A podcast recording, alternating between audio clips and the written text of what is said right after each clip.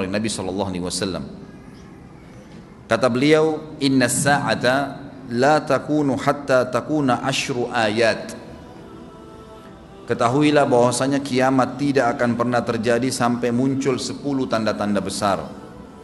Khasfun bil masyriki wa khasfun bil maghribi wa khasfun bi jaziratil arabi wa dukhanu wa dajjalu ardi wa ya'juj wa ma'juj wa tulu'us syamsi min maghribiha wa narun takhruju min ka'ril adn tah tarhalun nasa wa Isa bin Maryam. Amblasnya bumi di belahan timur yang pertama. Terjadi gempa besar lalu kemudian terjadi ya, longsor besar. Di belahan timur ini sebagian ulama hadis mengatakan bagian Asia, bagian timur. Di mana Allah alam. Tapi ini tanda-tanda kiamat besar akan terjadi nanti. Kemudian terjadi lagi longsor bumi di belahan barat. Di sisi baratnya. Sisi barat bumi kita tahu wilayah Afrika dan seterusnya. Ya. Kemudian amblasnya bumi di Jazirah Arab. Ini yang dimaksud dengan amblasnya bumi artinya longsor yang besar yang sulit lagi untuk ditimbun, udah nggak bisa ditimbun, nggak bisa diperbaikin. Kalau di situ ada kota, ada kampung, pasti hancur udah. Tiga sekaligus terjadi longsor di tiga titik yang berbeda dan secara waktu atau dalam waktu yang bersamaan. Ini sudah selangsung tiga tanda-tanda kiamat. Jadi pada saat terjadi di timur itu tanda-tanda kiamat besar satu. Terjadi di barat tanda-tanda kiamat besar dua. Terjadi di Jazirah Arab tanda-tanda kiamat besar tiga. Kemudian di dalam hadis ini disebutkan secara beracak. Nanti sebentar setelah saya terjemahkan hadis ini saya akan sebutkan urutannya. Lalu kata Nabi SAW keluarnya Dajjal. Mohon maaf, ada kabut dulu. Kabut yang menutupi bumi ini. Kemudian ada Dajjal. Jadi kabut itu dihitung dalam hadis ini yang keempat. Dajjal yang kelima. Nanti akan saya rincikan satu persatu. Kemudian yang keenam binatang, binatang melata Nanti akan saya jelaskan juga apa yang dimaksud dengan binatang melata. Yang ketujuh keluarnya Ya'juj Ma'juj. Ini juga akan kita jelaskan nanti. Kemudian yang kedelapan matahari terbit dari tempat terbenamnya. Sekarang terbit di barat, terbenam di timur, nanti terbalik. Maaf, terbit di timur, terbenam di barat, nanti terbalik. Keluar yang ke sembilan, keluarnya api dari perut kota Aden yang menghalau manusia sulit manusia tidak bisa melalui jazirah Arab. Kemudian yang ke-10 turunnya Isa putra Maryam. Turunnya Isa putra Maryam. Tentu saya katakan tadi hadis ini disebutkan dan disepakati oleh para ulama sifatnya teracak. Karena cukup banyak dalil-dalil yang lain yang mengurut kejadian ini. Urutan yang pertama dari 10 ini adalah keluarnya Dajjal. Ini urutan pertama. Dajjal jemaah sekalian adalah diambil dari kata-kata dajjala yang berarti kekacauan. Dajjal ini akan keluar nanti dari negeri Persia. Sebuah kota dalam hadis sahih dikatakan dari wilayah namanya Yahudia. Allahu alam apakah ya dia dari turunan Yahudi atau bukan tapi yang jelas Dajjal nama orang dipastikan disebutkan nama-nama namanya dan cirinya dan dia akan diikuti dari wilayah Yahudia tadi di wilayah Khurasan. Kalau sekarang wilayah Iran negeri Iran sekarang. Diikuti dengan 70 ribu dari orang-orang Yahudi Khurasan. Dia akan keluar membuat kerusakan selama 40 hari. Kata Nabi SAW 40 hari itu sehari seperti setahun. Sehari lagi yang kedua seperti sebulan hari yang ketiga seperti sepekan dan sisa harinya seperti hari kalian ulama hadis mengatakan yang dimaksud adalah sehari pertama seperti setahun memang setahun maksudnya. Jadi Dajjal akan buat kerusakan setahun dua bulan dua pekan. Dia akan keliling muka bumi semuanya dan kata Nabi SAW seluruh bumi ini akan dimasuki oleh Dajjal. Tidak tertinggal satu lorong gang jangankan kota atau desa kecuali Dajjal akan masuk ke dalamnya kecuali Madinah dan Mekah. Tidak bisa dimasuki oleh Dajjal Kata Nabi SAW dalam hadis sahih karena di setiap pintu gerbang Mekah dan Madinah malaikat menghenuskan pedangnya dan menghalau Dajjal sehingga Dajjal tidak bisa masuk. Ciri-ciri Dajjal disebutkan dalam banyak hadis yang sahih adalah mata kanannya yang paling pertama rusak seperti anggur kering. Kata Nabi SAW dalam hadis sahih, ketahuilah Dajjal buta mata kanannya dan Tuhan kalian tidak buta. Karena dia akan mengaku sebagai Tuhan. Mungkin Bapak Ibu tanya, Bagaimana bisa orang mau mengikuti dia? Karena dia diberikan kelebihan sama Allah SWT. Dalam hadis sahih juga disebutkan kalau dia masuk ke dalam sebuah tempat, lokasi, wilayah dan dia mengaku sebagai Tuhan, orang-orang ikutin, maka wilayahnya jadi subur. Peternakannya jadi banyak, hujan turun dari langit, tanaman-tanaman mereka jadi subur. Memang fitnah. Allah turunkan tanda-tanda hari kiamat. Kalau wilayah itu tidak beriman kepada dia sebagai Tuhan, maka jadi kering, tandus. Cobaan dari Allah Subhanahu wa taala. Makanya kata Nabi SAW disebutkan cirinya Dajjal mata kanannya rusak dan seperti anggur yang rusak. Ya. Kemudian dia orangnya memiliki kulit yang kehitam-hitaman serta memiliki dahi yang lebar setiap orang beriman bisa membaca di dahinya tertulis tiga huruf. Kafara. Semua orang yang ngerti tulisan Arab tidak ngerti tulisan Arab akan bisa tahu dan baca itu. Di dahinya tertulis naudzubillah kafara. Kufur. Semua orang muslim orang beriman bisa baca itu. Rambutnya keriting dan orangnya tinggi besar. Dia akan mengaku sebagai Tuhan dan Dajjal akan diikuti kata Nabi SAW dengan pohon eh, dengan gunung bergunung-gunung makanan. Allahu alam maksudnya bergunung-gunung ini seperti apa tapi Dajjal kemungkinan besar memiliki banyak sekali persiapan yang dia akan berikan kepada wilayah-wilayah yang beriman kepadanya. Kata Nabi SAW kalau kalian dengar Dajjal keluar di satu lokasi maka menghindarlah. Walaupun kalian harus lari ke gunung Walaupun kalian harus lari ke gunung. Tapi kalau seseorang di antara kalian bertemu dengannya, maka kokohkanlah. Artinya kuatkanlah iman kalian walaupun kalian harus dibunuh. Dajjal ini memiliki di tangan kanannya api, kelihatan besar. Allahu alam di telapak tangan atau di sebelah kanan tubuhnya.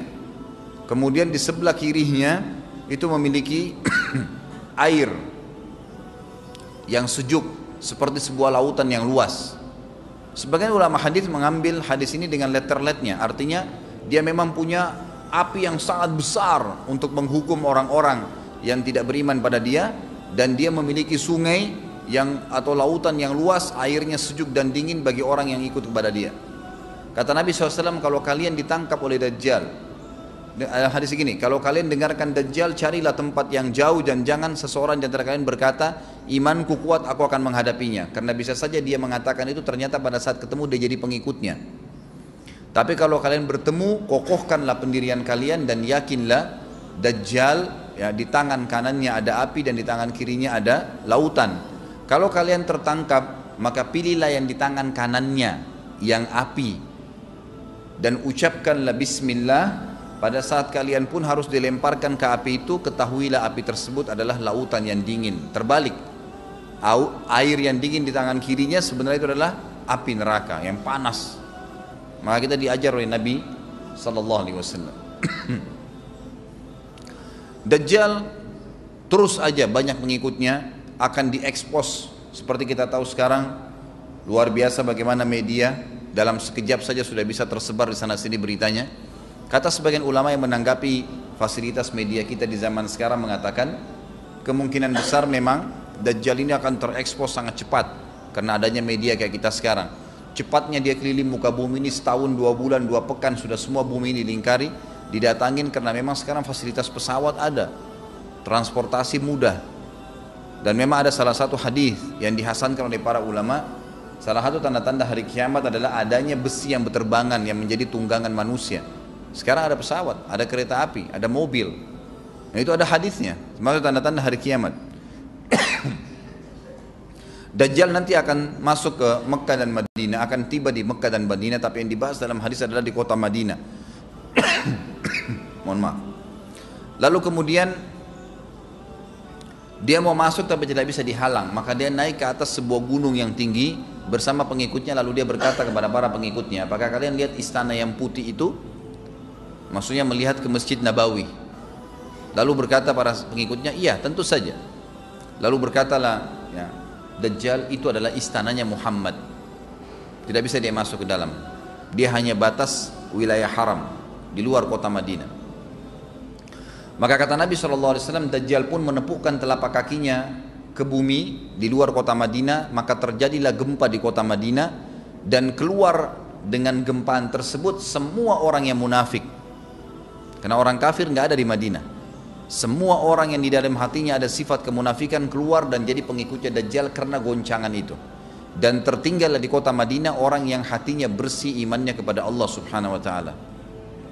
Lalu kata Nabi SAW akan keluar dari kota Madinah nanti saat satu orang anak muda dengan hikmah Allah dia keluar dan orang ini bersih hatinya dengan keimanan maka Dajjal pun menangkapnya lalu dia ingin mendemokan kemampuannya di depan para pengikutnya lalu kemudian Dajjal pun mengatakan kepada anak muda tersebut saya Tuhanmu anak muda itu mengatakan kau adalah Dajjal yang telah disampaikan oleh Nabi kita Nabi kami Muhammad SAW maka dia pun mengambil gergaji Sebagian hadis lain menjelaskan alat yang tajam lalu membelah dua anak itu. Dari kepalanya dibelah sampai ke kemaluannya, terbelah dua kiri kanan. Lalu Dajjal lewat di tengah-tengahnya demo sambil ya dilihat oleh para pengikutnya dan mereka bersorak-sorak. Lalu Dajjal mengatakan bersatulah, bersatu kembali jasadnya. Kata Dajjal dalam hadis ini, apakah kau sudah yakin saya Tuhanmu? Anak muda itu mengatakan, saya bertambah yakin kalau kau adalah Dajjal yang disampaikan oleh Nabi Sallallahu Alaihi Wasallam. Kata Nabi SAW dalam hadis penutup ini hadis Sahih riwayat Bukhari, riwayat Muslim, ahli Sunan semua menukil tentang masalah Dajjal. Saya tidak sebutkan siapa-siapa perawinya karena memang ini semua hadis Sahih. Cukup banyak hadisnya, saya satukan saja. Jadi merangkai seperti sebuah cerita. Maka Dajjal pun akhirnya setelah itu tidak mampu menyentuh anak muda lagi, anak muda itu. Allah SWT sudah selamatkan dia. Ringkas cerita, Mekah sama Madinah cuma dia laluin, kemudian dia menuju ke Palestina. Pada saat tiba di Palestina, dia Dajjal sendiri tidak tahu kalau ajalnya sudah dekat. Maka dia pun akhirnya ya, berdemo di sana, menganggap dia punya sebuah kerajaan sampai di daerah Palestina, tepatnya sekarang Israel, subhanallah. Direbut wilayah itu oleh Israel tanpa mereka sadari dalil-dalil wahyu menuntun mereka ke situ. Ada sebuah kota namanya kota Babelut. Di Israel itu kota itu ada, saya pernah lihat cuplikannya. Termasuk kota yang diidolakan di dalam negeri Israel sendiri namanya Babulut. Subhanallah, hadis menyebutkan nama Babulut. Hadis Nabi SAW dari 1400 tahun yang lalu mengatakan nanti Dajjal akan berkumpul di sebuah wilayah namanya Babulut di Syam. Maksudnya di Palestina itu. Israel sekarang. Ada kota Babulut dan orang Yahudi sekarang lagi gencar membangun kota itu dan dianggap kota favoritnya Israel. Subhanallah. Dajjal akan masuk ke sana dan berkurung diri. Pada saat dia tiba di Palestina, waktu yang bersamaan di kota Madinah berkecamuk. Kaum muslimin sepakat semua keluar untuk mengejar Dajjal dan membunuhnya. Keluar dari kota Madinah, satu orang yang namanya seperti namanya Nabi Muhammad SAW Muhammad bin Abdullah dan dia dari turunan Nabi SAW juga kata Nabi SAW akan keluar nanti ya, seseorang dari kota Madinah dari keturunanku yang namanya seperti namaku Muhammad bin Abdullah juga sama posternya parasnya seperti aku sama dengan Nabi SAW persis alisnya rambutnya kulitnya dari turunan Nabi SAW tapi dari asli kota Madinah Sebagian ulama hadis mengatakan dari turunan Hasan radhiyallahu anhum ajmain. Intinya kata Nabi SAW akan keluar nanti dari kota Madinah, tapi akhlaknya bukan seperti akhlakku. Tentu tidak mungkin ada orang yang sama dengan akhlak Nabi Wasallam. Kata Nabi Wasallam, Allah mengubah dia dalam sehari semalam. Tiba-tiba berubah menjadi orang baik dalam sehari semalam. Jadi orang faham agama. Lalu orang-orang pun akan datang kepadanya dari masyarakat Madinah berkata, engkau adalah turunan Rasulullah Sallallahu Alaihi Wasallam, pimpinlah kami berperang melawan Dajjal. Maka dia pun menolak. Dia menolak awalnya kemudian dia menuju ke Mekah diikutin dengan 300 orang pertama dari kota Madinah. Sampai di Mekah setelah selesai dia tawaf maka seluruh muslimin menunjuknya sambil mengatakan engkau harus memimpin kami. Dan orang ini punya julukan Mahdi. Dikenal dengan Imam Mahdi. Inilah tanda-tanda kiamat yang kedua. Setelah Dajjal keluar, buat kerusakan di muka bumi tadi selama 40 hari itu atau setahun lebih. Kemudian keluarlah tanda-tanda kiamat kedua pada saat dia sudah tiba di kota Babulut di, Israel. Keluarlah si Mahdi ini. Pada saat dia tiba di Mekah, dibaiatlah oleh banyak kaum muslimin, tidak disebutkan jumlah pasukannya, maka terbentuklah pasukan jihad yang mengejar Dajjal menuju ke Palestina. Lalu keluar tanda-tanda kiamat tiga, langsung berentetan semua. Makanya ulama mengatakan tanda-tanda kiamat kecil itu antara satu sama yang lain ada jarak-jaraknya.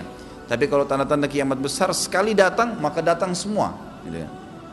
Walaupun memang ada masa, gitu kan, ada masanya. Tanda-tanda kiamat besar yang ketiga adalah pada saat pasukan Imam Mahdi dengan pasukan jihad itu tiba di Darul Baydha namanya.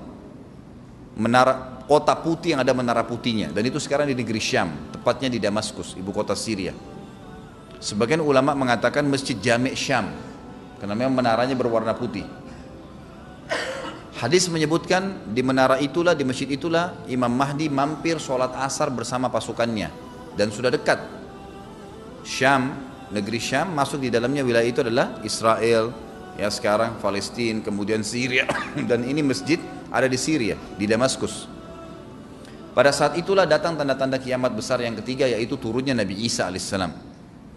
Kata Nabi SAW dalam hadis Bukhari, hadis Muslim, hadis Sahih semuanya, dikatakan Isa alaihissalam akan turun sambil memegang dua kedua sayapnya malaikat dan dari rambutnya yang basah meneteskan air. Pegang sayap malaikat turun dan semua muslimin waktu itu menyaksikan. Yang masih hidup zaman itu menyaksikan dan ini wahyu penyampaian pasti terjadi. Maka dia pun turun lalu kemudian dia masuk dan orang-orang pada saat itu mengenalnya kalau dia adalah Isa dan mereka sudah tahu ini masanya turunnya keluarnya Dajjal. Ini Mahdi sudah ada. Mereka tahu akan turun Isa. Sudah ada informasi seperti saya sampaikan ke Bapak Ibu sekarang itu mungkin muslimin di zaman itu sudah tahu semua.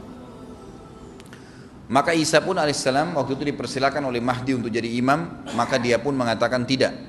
Imam dari kalangan kalian, dan kata Nabi SAW ini kemuliaan bagi umat ini karena Nabi sholat di belakang umat ini. Semestinya kalau ada Nabi pasti Nabi jadi imam, tidak mungkin digantikan oleh manusia biasa. Tapi waktu itu Imam Mahdi menjadi imam dan Nabi Isa sholat di belakangnya. Perlu anda tahu juga hadis Nabi SAW yang sahih yang berbunyi, kalau Musa dan Isa hidup di zaman aku sudah diutus, niscaya keduanya akan jadi pengikutku. Jadi memang kena kebenaran agama ini dibawa oleh Nabi Wasallam. Baik, sholatlah mereka kemudian mereka menuju ke Palestina. Tiga tanda-tanda kiamat sekaligus terjadi. Pada saat menuju ke Palestina, tiba di pintu gerbang Babulut. Dan di wilayah Babulut ini, kata Nabi Shallallahu Alaihi Wasallam, nanti Isa akan masuk dan membunuh Dajjal dan setelah membunuh Dajjal maka seluruh pengikut Dajjal dari kaum Yahudi akan bersebaran sembunyi di bawah batu dan pohon di atas batu dan di bawah pohon semuanya batu dan pohon itu akan berbicara kepada setiap pasukan mujahidin berkata wahai muslim ini Yahudi di atas saya atau di bawah saya? Batu bilang ini Yahudi yang sembunyi. Yang pohon mengatakan wahai muslim ini Yahudi bunuhlah dia. Maka dibunuhlah orang-orang Yahudi tersebut yang menjadi pengikut Dajjal oleh kaum muslimin. Kecuali satu pohon namanya pohon garkat. Pohon garkat ini pohon yang daunnya kadang-kadang agak kering dan ada duri-duri ya, batangnya ada durinya. Subhanallah pohon ini dikenal dengan pohon Yahudi karena satu-satunya pohon yang tidak akan bicara nanti adalah pohon ini. Dan apakah Bapak Ibu sudah tahu sekarang pemerintah Israel besar-besaran menanam pohon itu? Subhanallah. Kalau Anda lihat di berita tentang apa yang sekarang ditanam di negeri Israel orang Yahudi maka yang paling banyak adalah pohon garkat bahkan cuplikan yang saya lihat tentang babulut itu pohon garkatnya sudah sangat besar-besar diameter sudah 3 meter 4 meter ke atas mereka sangat tahu tentang hadis ini. Tapi memang orang Yahudi sebagaimana Ibnu Abbas katakan radhiyallahu anhu beliau mengatakan sabda eh, firman Allah SWT tafsirnya surah eh, Al-Fatihah ghairil maghdubi alaihim bukan orang-orang yang kau murkahi ya Allah. Ihdinas siratal mustaqim tunjukkanlah kami jalan yang lurus. Siratal ladzina amta alaihim jalan orang-orang yang telah kau berikan petunjuk. Maksudnya orang-orang yang beriman ghairil maghdubi alaihim bukan orang yang kau murkahi. Kata sahabat Nabi Ibnu Abbas radhiyallahu anhu adalah orang-orang Yahudi. Allah murka sama mereka karena mereka tahu kebenaran tapi mereka tidak mau ikutin. Itu cirinya orang Yahudi. Bahkan Allah mengatakan tentang mereka terhadap Nabi SAW ya'rifuna kama ya'rifuna abna'ahum. Mereka mengenal Muhammad SAW sebagaimana mereka mengenal anak-anak mereka sendiri. Jadi orang Yahudi tahu waladhalin dan bukan orang-orang yang sesat. Ini adalah kata Ibnu Abbas orang-orang Nasrani. Mau nyebarin agama tapi mereka keliru. Agamanya yang Nabi Isa itu tidak wajib disebarkan di seluruh dunia. Tapi disebarin untuk Bani Israel. Karena Nabi Isa diutus untuk Bani Israel. Mereka mau berdakwah tapi salah. Ringkas cerita adalah Nabi Isa alaihissalam akhirnya tiba dengan pasukan mujahidin di depan pintu gerbang Babulut. Kemudian orang-orang Yahudi tidak kenal, tidak tahu Nabi Isa, tidak tahu tentang itu Mahdi. Mereka belum tahu ini. Mereka berbangga-bangga saja. Lalu mereka berkata kepada Dajjal, ada pasukan, segelintir pasukan yang mau menyerang kita. Dajjal mengatakan, bukakan pintu gerbang mereka tidak akan mampu melawan kita karena pasukannya mereka banyak memang. Maka Dajjal dengan sombongnya menunggu di depan pintu gerbang. Pada saat dibuka, Dajjal kaget melihat ada Isa alaihissalam. Dan pada saat itu kata Nabi SAW, Dajjal faham kalau sudah tiba ajalnya. Begitu melihat Isa alaihissalam, dia lari dan badannya sambil meleleh di depan para pengikutnya. Lalu Isa alaihissalam mengejarnya mengatakan, wahai musuh Allah, saatnya kau akan menemui ajalmu. Lalu ditusuklah dengan tombak emas di antara dua matanya, maksudnya di dahinya, ditusuk oleh Isa AS dan matilah Dajjal. Pada saat Dajjal mati, pengikutnya pada ketakutan semua. Mereka anggap Dajjal Tuhan, mereka anggap Dajjal orang yang perkasa lah, orang yang kebal lah, beragam macam kelebihan. Mereka kaget pada saat mati, maka bertebaranlah mereka dan akhirnya mereka sembunyi di bawah pohon dan batu di atas batu kemudian di seperti saya katakan tadi hadis menjelaskan batu dan pohon akan memberikan penjelasan hai muslim ini Yahudi bunuhlah maka dibunuhlah pada saat itu mereka lalu Nabi Isa AS memimpin di muka bumi dan kata Nabi SAW pada saat itu Islam agama Islam yang dibawa oleh Nabi SAW akan masuk ke semua rumah semua rumah di muka bumi gak tersisa satu dunia ini semuanya Islam hadis sahih kata Nabi SAW Islam akan masuk ke setiap rumah biizzil aziz au bidzilli dalil dengan kemuliaan atau terhina. Yang tidak mau terima dibunuh. Enggak ada lagi penolakan terhadap Islam. Itu hadis sahih. Maka Nabi Isa alaihissalam memimpin pada saat itu disebutkan dalam hadis 40 tahun dengan ketenangan menerapkan hukum Islam. Kata Nabi SAW bagaimana awal umat ini bisa sesat sementara aku yang pimpin dan bagaimana akhir umat ini bisa sesat sementara yang pimpin mereka Isa dengan menjalankan hukum-hukumku. Dari Nabi Isa alaihissalam nanti menerapkan Al-Quran. Seperti yang kita lakukan, sholat, segala ini sudah selesai, dikerjakan semua. Dan dalam hadis lain dikatakan Isa alaihissalam akan menghancurkan semua salib, membunuh semua babi. Enggak ada seekor babi pun hidup di muka bumi pada saat itu semua salib dihancurkan dan yang menjadi tidak ada agama lain. Semua Nasrani, Yahudi, Hindu, agama apa saja habis semuanya. Semuanya beriman kepada Allah Subhanahu wa taala dan menjadi muslim.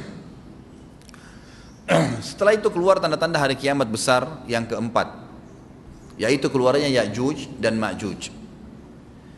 Ya'juj dan Ma'juj adalah dua nama suku dari turunan Adam sama dengan kita manusia. Nabi SAW sebutkan ciri-ciri mereka mata mereka sobekannya kecil sehingga mata mereka kelihatan seperti sipit tapi bola matanya besar. mereka memiliki rambut yang keriting dan mereka memiliki poster yang umumnya seperti poster manusia. Hanya saja mereka ini memang menjadi fitnah, tanda-tanda hari kiamat. Mereka tidak berbaur dengan manusia yang lain. Salah seorang di antara mereka tahu kalau dia akan mati kalau sudah memiliki anak seribu. Tidak ada pengikut, tidak ada pengikutnya dari manusia biasa. Pada saat saya pelajari tentang Ya'juj Ma'juj ini tingkat tiga kuliah. Kurang lebih waktu itu tahun 96, 97. Dosen saya membuka kitabnya membahas masalah ini, saya sempat tanya sendiri, saya bilang, Syekh, jumlahnya Ma'juj itu berapa banyak? Dia bilang tidak terhitung jumlahnya. Karena ada hadis yang berbunyi mereka akan mendatangi sebuah sungai, kalau tidak salah namanya Sungai Tibria. sungai itu sekarang ada, besar. Bayangkan sungai ya, airnya banyak mengalir. Kata Nabi SAW, mereka akan mampir dan minum di situ. Mereka semua minum air sungai itu dan yang terakhir dari mereka datang sudah nggak dapat air. Artinya air sungainya habis diminum. Bayangin berapa banyak jumlahnya tuh. Satu Jakarta aja sekarang kalau minum air sungai Ciliwung nggak habis. Mungkin nggak bakal habis kalau satu Indonesia pun minum. Bayangkan berapa banyak jumlah mereka tuh. Tidak terhitung. Nanti kan kita bacakan ayat-ayatnya tentunya. Banyak sekali ayat berhubungan dengan masalah itu.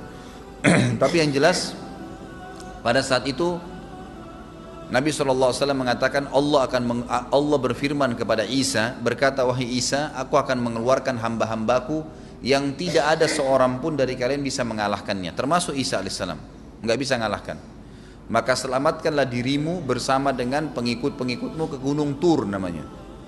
Gunung Tur ini ada di Palestina ya. ini rata-rata nanti hari kiamat ini di Syam banyak negeri Syam kita gitu kan. Maka Nabi Isa pun alaihissalam menyelamatkan diri dengan pengikutnya ke gunung Tur yang diikuti sama orang-orang yang beriman. Lalu tentu yang bisa ikut yang terjangkau pada saat itu. Karena dunia sangat luas. Maka yang tidak sempat ikut dengan Nabi Isa alaihissalam mereka dibunuh oleh Yajuj Ma'juj. Allah subhanahu wa ta'ala memberikan ciri khas mereka. Artinya cirinya mereka ini mereka dihimpit di sebuah gunung. Di surah Al-Kahfi dijelaskan oleh Dzulkarnain. Dzulkarnain khilaf antara ahli sejarah mengatakan dia nabi atau dia orang saleh. Tapi Allah alam saya cenderung dengan pendapat yang mengatakan dia adalah seorang nabi. Karena Allah SWT angkat ceritanya dalam Al-Quran. Dan Allah berikan dia banyak mujizat. Di antaranya mujizatnya adalah menahan Ya'juj Ma'juj waktu itu ingin membuat kerusakan. Di zamannya dia dulu. Jadi memang Ya'juj Ma'juj ini ciri khasnya. Kata Nabi SAW mereka memakan apa saja. Batu. Kalau hewan-hewan itu kalah jengking sama ular binatang-binatang buas, harimau, mereka makan semua. Jadi bukan seperti manusia normalnya. Mereka membunuh semua yang bukan seperti mereka. mereka buat kerusakan. Sampai-sampai kata Nabi SAW tidak ada yang bisa mengalahkan mereka dan jumlah mereka sangat banyak. Salah seorang di antara mereka tahu dia akan mati kalau sudah punya seribu anak. dan tidak menikah dengan umumnya orang. Dua suku ini saja. Kata Nabi SAW dalam hadis Bukhari, kecelakaanlah bagi orang-orang yang ada di Jazirah Arab. Kemungkinan besar makna ini adalah tempat mereka dekat dengan Jazirah Arab. Sebagian ada satu syekh dari Mesir. Sekarang ada bukunya sama saya dan sudah terjemahan bahasa Indonesia judulnya Ya'juj Ma'juj. Kalau Bapak Ibu mau beli bisa ada judulnya Ya'juj Ma'juj tapi saya lupa penerbitnya apa. Itu agak tebal harganya mungkin sekitar 85 ribu atau 100 ribuan lah maksimal. Itu khusus dan beliau adakan penelitian saya baca dan memang sangat konkret dan ilmiah Beliau mendatangkan fakta kalau tempat Ya'juj Ma'juj yang disebutkan dalam Al-Quran itu ada di Cina, tembok Cina. Jadi seperti yang disebutkan dalam Al-Quran, dua gunung yang disatukan di antara celah gunung itu ditaruh tembaga-tembaga. Pernah pemerintah Cina mendapatkan ada celah dari tembok Cina itu yang apa namanya bolong.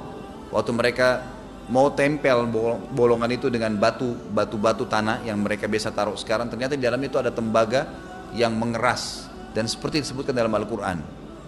Di mana ya Zulkarnain mempertemukan antara besi-besi yang ditumpuk lalu dipanasi dibakar sehingga menjadi meleleh kemudian disirami lagi dengan timah yang meleleh juga dan dibiarkan kering sehingga menjadi tembok besi kata Nabi SAW kecelakaan bagi orang-orang yang jazirah Arab karena telah terbuka dari lubangnya Yajuj Majuj sebesar ini. Beliau kasih isyarat dengan jari ibu jari sama jari tengahnya. Artinya mereka sudah bisa melihat keluar. Tetapi kata Nabi SAW, setiap hari mereka terus menggali gunung itu, berusaha untuk keluar. Pada saat mereka tiba di malam hari, mereka capek, mereka mengatakan besok kita lanjutin. Mereka bangun besok pagi, gunungnya kembali utuh lagi. Sampai nanti waktu di mana Allah izinkan mereka keluar. Pada saat mereka keluar, maka mereka akan mulai membuat kerusakan.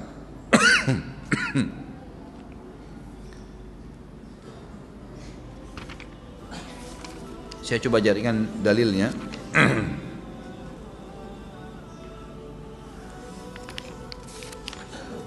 Tidak disebutkan sama beliau di sini, tapi memang ada tentang Ya'juj Ma'juj itu secara khusus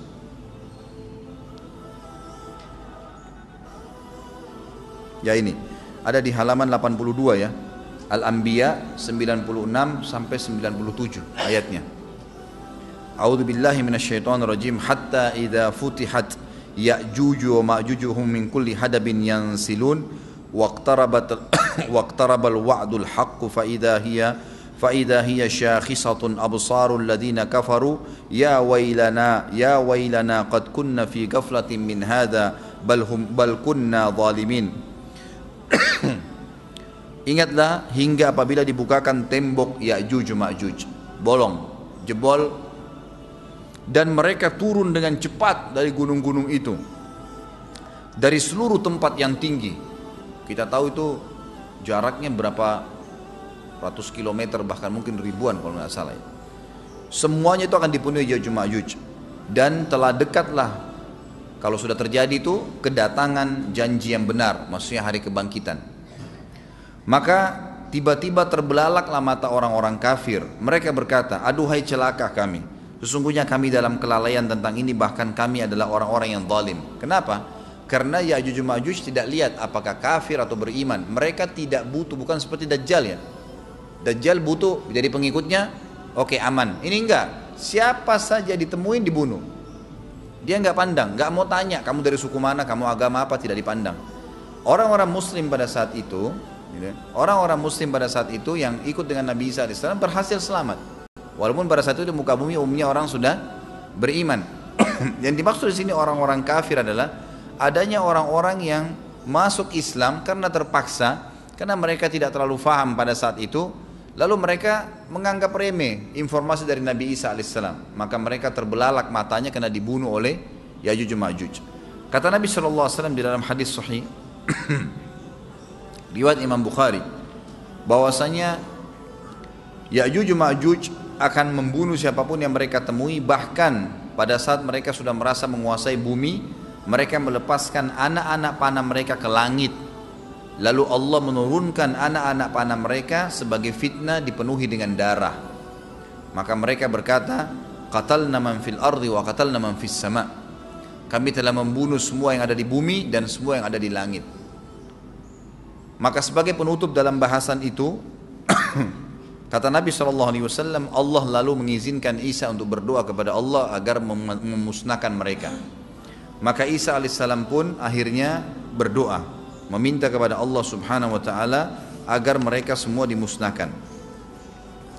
Maka pada saat itu pun Allah Subhanahu wa taala menurunkan kepada mereka hama. Sebagian hadis menyebutkan serangga kecil seperti cacing banyak sekali yang menimpa tubuh-tubuh mereka.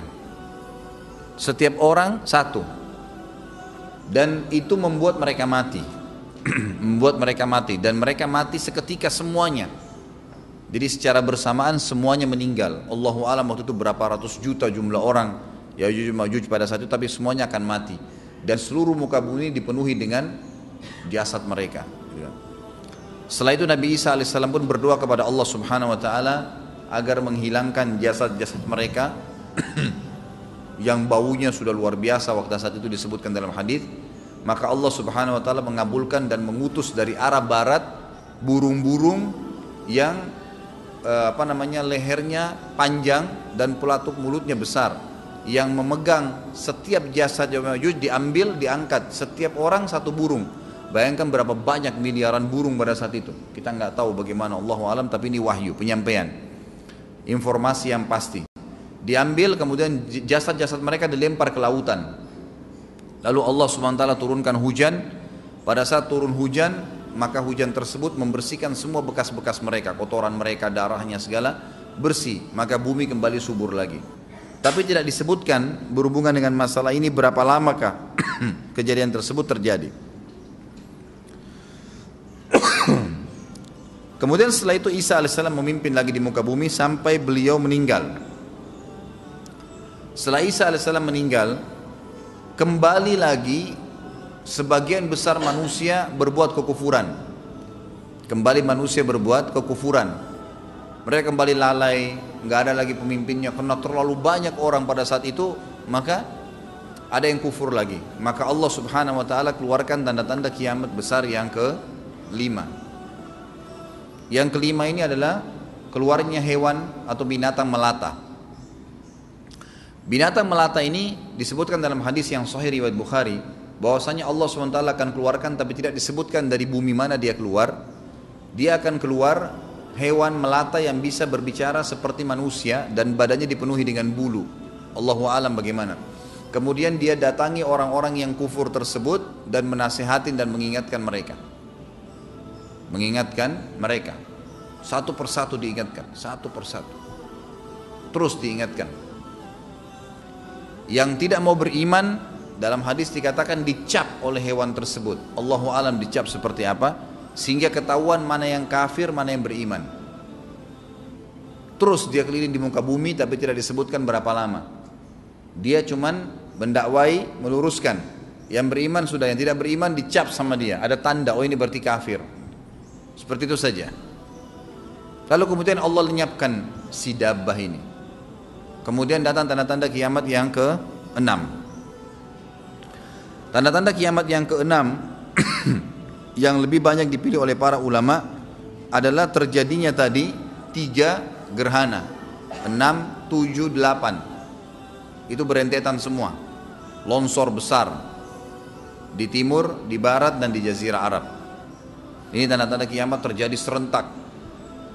Sudah delapan, kemudian terjadi yang kesembilan, keluarnya api dari negeri atau dari kota Aden. Kota Aden ini di Yaman ya.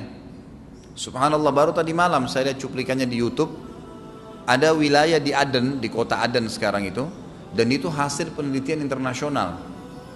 Aden itu dianggap kota yang paling panas di dunia karena di bawah kota Aden itu ada api yang bergejolak dan api itu bisa keluar setiap saat membakar siapa pun.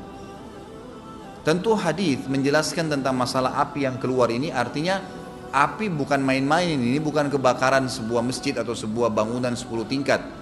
Api ini bisa menghalau manusia untuk jalan karena panasnya.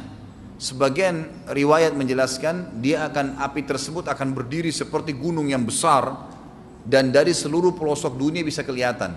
Kita bisa bayangkan bagaimana itu. Yang akhirnya akan menggiring atau akan menghalangi orang-orang untuk jalan, susah. Sebagian ulama hadis mengatakan mereka nggak bisa jalan, tidak bisa ada penerbangan, tidak bisa ada orang jalan karena panasnya bumi ini dari api tersebut. Dan subhanallah tadi malam saya cuplikannya, Bapak Ibu bisa ketik kalau tidak salah atau e, ditulis di YouTube itu api di kota Aden. Dan itu diambil gambaran e, amatir ya, orang mengambil sendiri itu jadi ada beberapa wilayah tanah di wilayah Aden itu memang asapnya keluar dan pada saat dikorek di bawah itu memang api ya, bara api yang besar. Dan itu memang kemungkinan besar akan keluar satu waktu Allah alam kapan. Tapi tanda-tanda kiamat. Dan yang terakhir tanda-tanda kiamat sebelum ditiup sangkakala adalah terbitnya matahari eh, dari tempat terbenamnya. Dan ini sudah terakhir sekali. Makanya kata Nabi saw taubat akan diterima sebelum matahari terbit dari tempat terbenamnya. Artinya selama yang lain itu masih ada masih bisa taubat. Kalau sudah itu sudah sulit. Ini tanda-tanda kiamat. Sebagian ulama menambahkan ada yang mengatakan sudah masuk waktu. Baik, saya, ini saja kalimat ini saja saya sampaikan. Nanti baru kita break sholat. Habis itu seperti biasa ada tanya jawab silahkan setelah sholat sunnah dia. Uh, Sebagian ulama memasukkan tanda-tanda hari kiamat kecil, ada yang masukkan tanda-tanda kiamat besar. Ada dua hal. Yang pertama itu adalah keluarnya Dzusuwakatain. Ada orang dari negeri Habasyah dikenal dengan Dzusuwaka. Dzusuwaka ini sak artinya betis. Diberikan julukan Dzusuwaka karena betisnya sangat kecil. Gitu kan? Betisnya sangat kecil. orang ini Bapak Ibu sekalian kata Nabi SAW akan menghancurkan Ka'bah akan menghancurkan Ka'bah. Kata Nabi SAW, betisnya sangat kecil sampai diberikan julusan, julukan Dhu Suwakatain. Dan kata para ulama pada saat itu memang manusia sudah sunyi, nggak ada lagi yang datangin Ka'bah, orang-orang sudah lalai gitu kan. Keluarlah orang ini, makanya sebagian ulama masukkan dia tanda-tanda kiamat sebelum terbitnya matahari dari tempat terbenam. Ditambahkan ini yang ke-11 gitu, atau ini yang ke-10, terbitnya nanti kiamat yang ke-11 maka dia akan mencabut kata Nabi SAW dia akan mencabut batu-batu Ka'bah satu persatu sampai rata dengan tanah. Dan saya sedang dilihatkan oleh Allah sekarang bagaimana pada saat dia mencabut batu itu. Hadis sahih riwayat Bukhari Muslim. Yang terakhir yang kedua yang berhubungan juga dengan tanda-tanda kiamat ada yang memasukkan kiamat kecil tapi ini lebih dekat dengan kiamat besar. Orang yang terakhir meninggal itu adalah orang dari asli suku Madinah yang sedang mengembala kambing ini termasuk tanda-tanda kiamat. Kata Nabi SAW, orang yang terakhir meninggal dari kalian kalangan manusia. Semua orang sudah mati, tinggal dia sendiri. Tapi dia nggak tahu. Dia lagi mengembala kambing, kemudian dia masuk dengan gembalanya ke kota Madinah, ditemukan semuanya tidak ada kehidupan. Nggak ada orang, nggak ada binatang, nggak ada apa-apa, tinggal dia sendiri. Pada saat dia meletakkan telapak kakinya di kota Madinah, maka pada saat itu dia meninggal. Dan inilah manusia terakhir meninggal sebelum ditiup sangkakala terakhir. Gitu kan.